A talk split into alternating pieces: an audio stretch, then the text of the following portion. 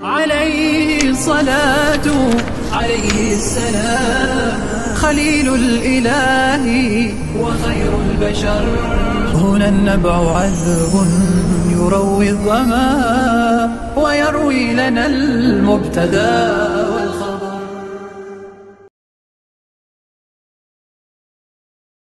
بسم الله الرحمن الرحيم. الحمد لله رب العالمين. والصلاة والسلام على أشرف الأنبياء والمرسلين سيدنا محمد وعلى آله وأصحابه أجمعين. بعثت قريش عبد الله بن أبي ربيعة المخزومية وعمر بن العاص السهمية في طلب آه، من هاجر من المسلمين إلى الحبشة. ولما رأى أبو طالب ما أتمرت به قريش بعث أيضا بأبيات إلى النجاشي يحرضه فيها على أن لا يستجيب لقريش وأن لا يسلم من أوى إليه من المسلمين. يقول فيها ألا ليت شعري كيف في النأ جعفر وعمر وأعداء العدو الأقارب؟ وهل نال أفعال النجاشي جعفرا وأصحابه أم عاق ذلك شاغب؟ تعلم أبيت اللعن أنك ماجد كريم فلا يشقى لديك المجانب. تعلم بأن الله زادك بسطة وأسباب خير كلها بك لازب.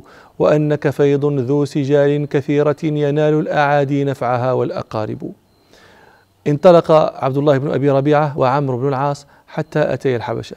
قالت أسماء رضي الله عنها وهذا تمام حديثها ونحن بخير دار عند خير جار.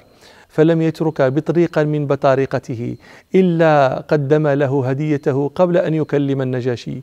وقال له إنه قد صبأ إلى بلد الملك غلمان منا سفهاء. فارقوا دين قومهم ولم يدخلوا في دين الملك. وجاءوا بدين مبتدع لا نعرفه نحن ولا أنتم. وقد بعثنا فيهم أشراف قومهم لنردهم إليهم. فإذا كلمنا فيهم الملك غدا فأشيروا عليه بأن يسلمهم إلينا ولا يكلمهم فإن قومهم أعلى بهم عينا وأعلم بما عابوا عليهم. قال البطارقة نعم. ثم إنهما قدما إلى النجاشي هداياه فقبلها منهم. ثم قال له أيها الملك إنه قد صبأ إلى بلدك غلمان منا سفهاء فارقوا دين قومهم. ولم يدخلوا في دينك وجاءوا بدين مبتدع لا نعرفه نحن ولا أنت. وقد بعثنا فيهم إليك أشراف قومهم من آبائهم وأعمامهم وعشائرهم فهم أعلى بهم عينا وأعلم بما عابوا عليهم وعاتبوهم فيه. ولم يكن شيء أبغض إلى عبد الله بن أبي ربيعة وعمرو بن العاص من أن يسمع النجاشي كلامهم أي كلام مهاجرة الحبشة. فقالت بطارقته صدقوا أيها الملك أه، قومهم أعلى بهم عينا وأعلم بما عابوه عليهم ثم انهم لم يدخلوا في دينك فتمنعهم بذلك فردهم أه، عليهما ليردوهم إلى بلادهم. فغضب عند ذلك النجاشي وقال لا هيم الله إذا لا أسلمهم إليهما ولا أكاد في قوم جاوروني لا أكاد أي لا, لا يكيدني أحد. لا أكاد. في قوم جاوروني ونزلوا بلادي واختاروا واختاروني على من سواي حتى أدعوهم فأسألهم عما يقول هذان فيهم. فإن كانوا كما يقولان دفعتهم إليهما ورددتهم إلى قومهم. وإن كانوا غير ذلك منعتهم منهما وأحسنت جوارهم ما جاوروني. ثم إنه أرسل رسولا إليهم فلما جاءهم رسوله اجتمعوا فقال بعضهم لبعض ما تقولون للرجل إذا جئتموه؟ فقالوا نقول والله ما علمنا وما أخبرنا به نبينا صلى الله عليه وسلم كائن في ذلك ما هو كائن. فلما جاءوه وقد دعا النجاشي أساقفته ونشروا آه، مصاحفهم حوله قال آه، ما هذا الدين الذي فارقتم فيه آه، دين قومكم؟ ولم تدخلوا في ديني ولا في دين أحد من هذه الأمم. فقالت أسماء فكان الذي كلمه جعفر بن أبي طالب. فقال أيها الملك إنا كنا قوما أهل جاهلية. نعبد الأوثان ونأكل الميتة ونسيء الجوار ونقطع الرحم ويأكل القوي منا الضعيف. فمكثنا على ذلك حتى بعث الله إلينا رسولا منا. نعرف نسبه وصدقه وأمانته وعفافه فدعانا إلى الله وحده لنوحده ولا نشرك به ونخلع ما كنا نعبد نحن وآباؤنا من الحجارة والأوثان.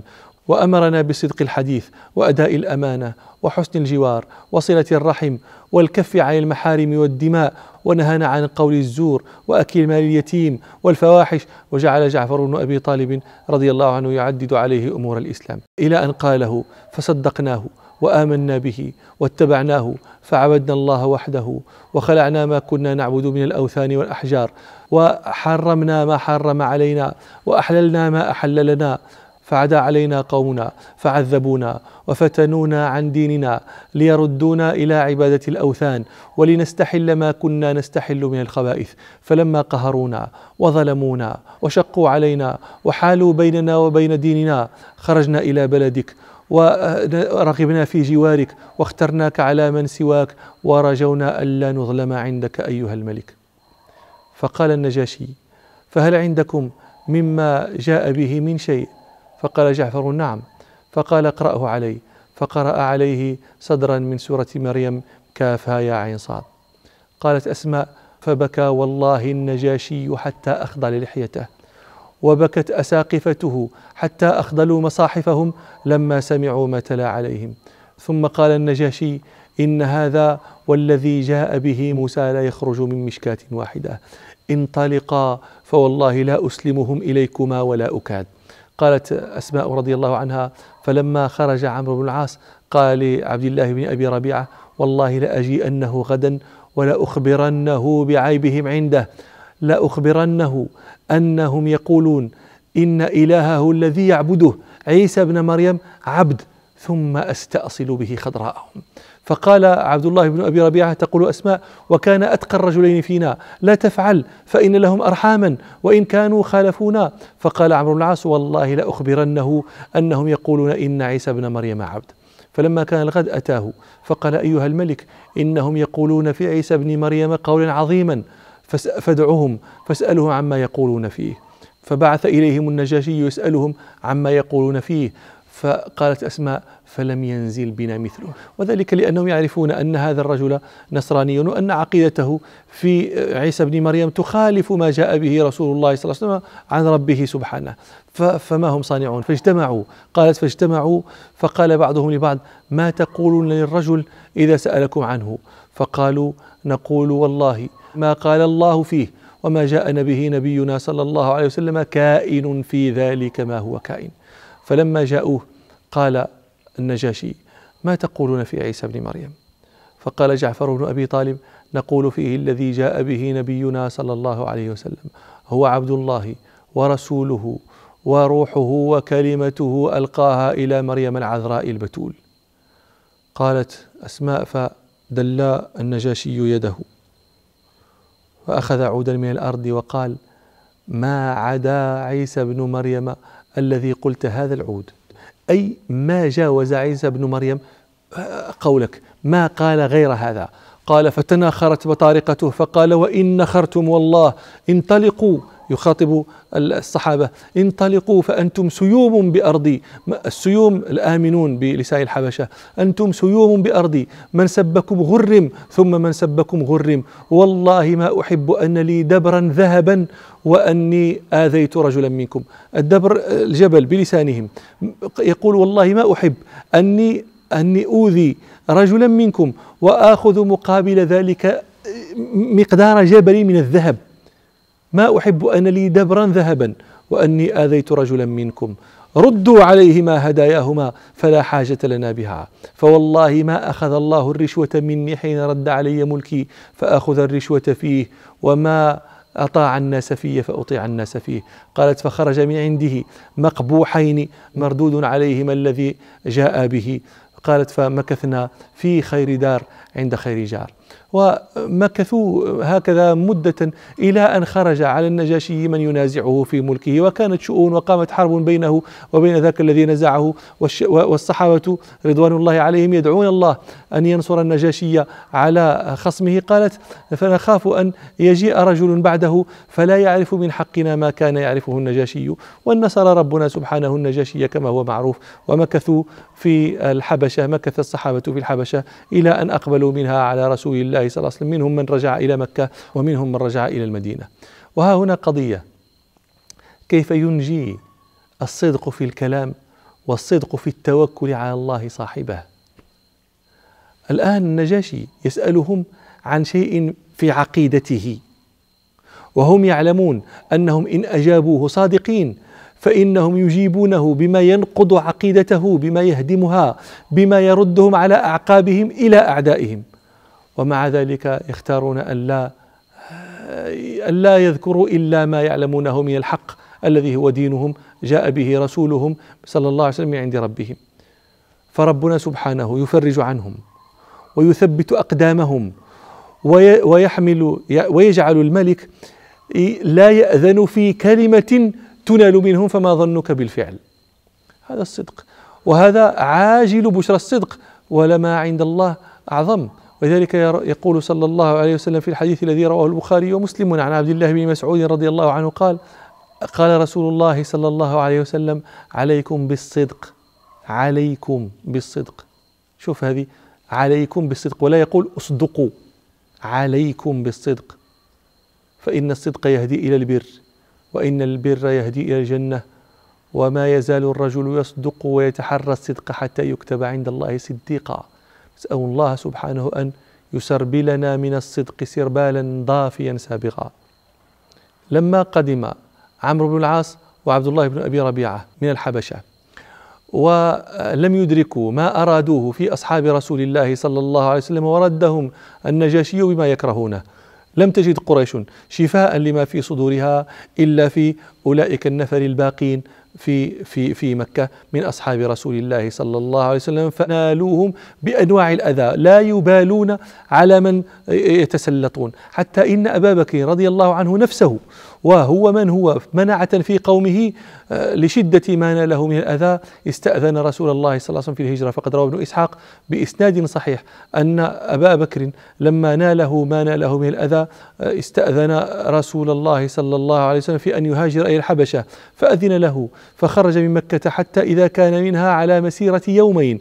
لقيه ابن الدغنة ويضبط أيضا فيقال ابن الدغنة آه، وكان سيد القارة. لقيه فسأله عن سبب خروجه فأخبره بأن قريشا آذته فأجاره ورده.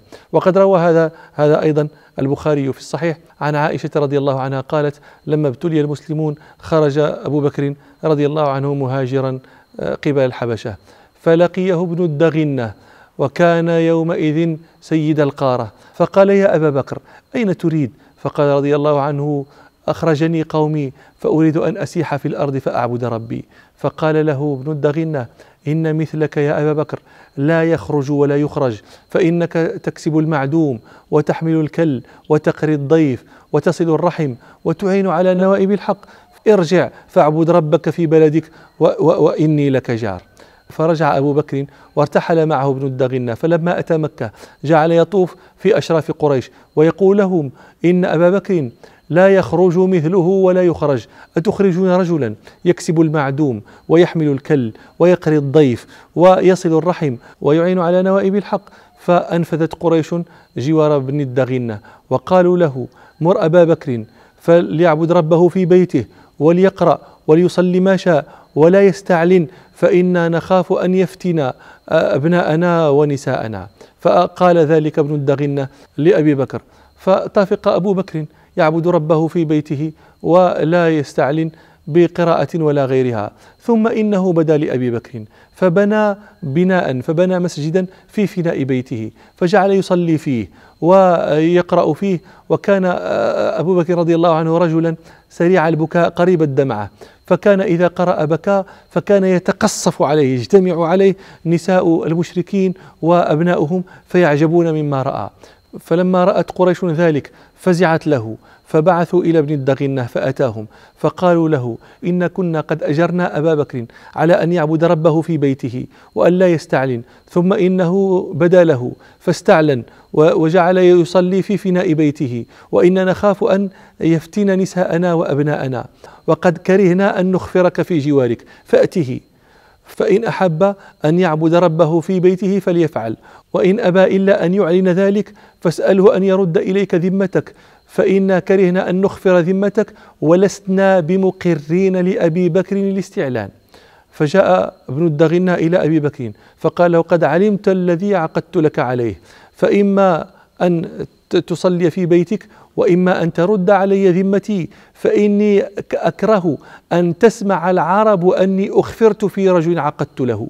فقال أبو بكر فإني أرد إليك جوارك وأرضى بجوار الله. وفي هذه الدياج المظلمة والخطوب المدلهمة من الفتن التي يرقق بعضها بعضا تهب نفحة من نفحات ربنا سبحانه على جبار الجاهلية.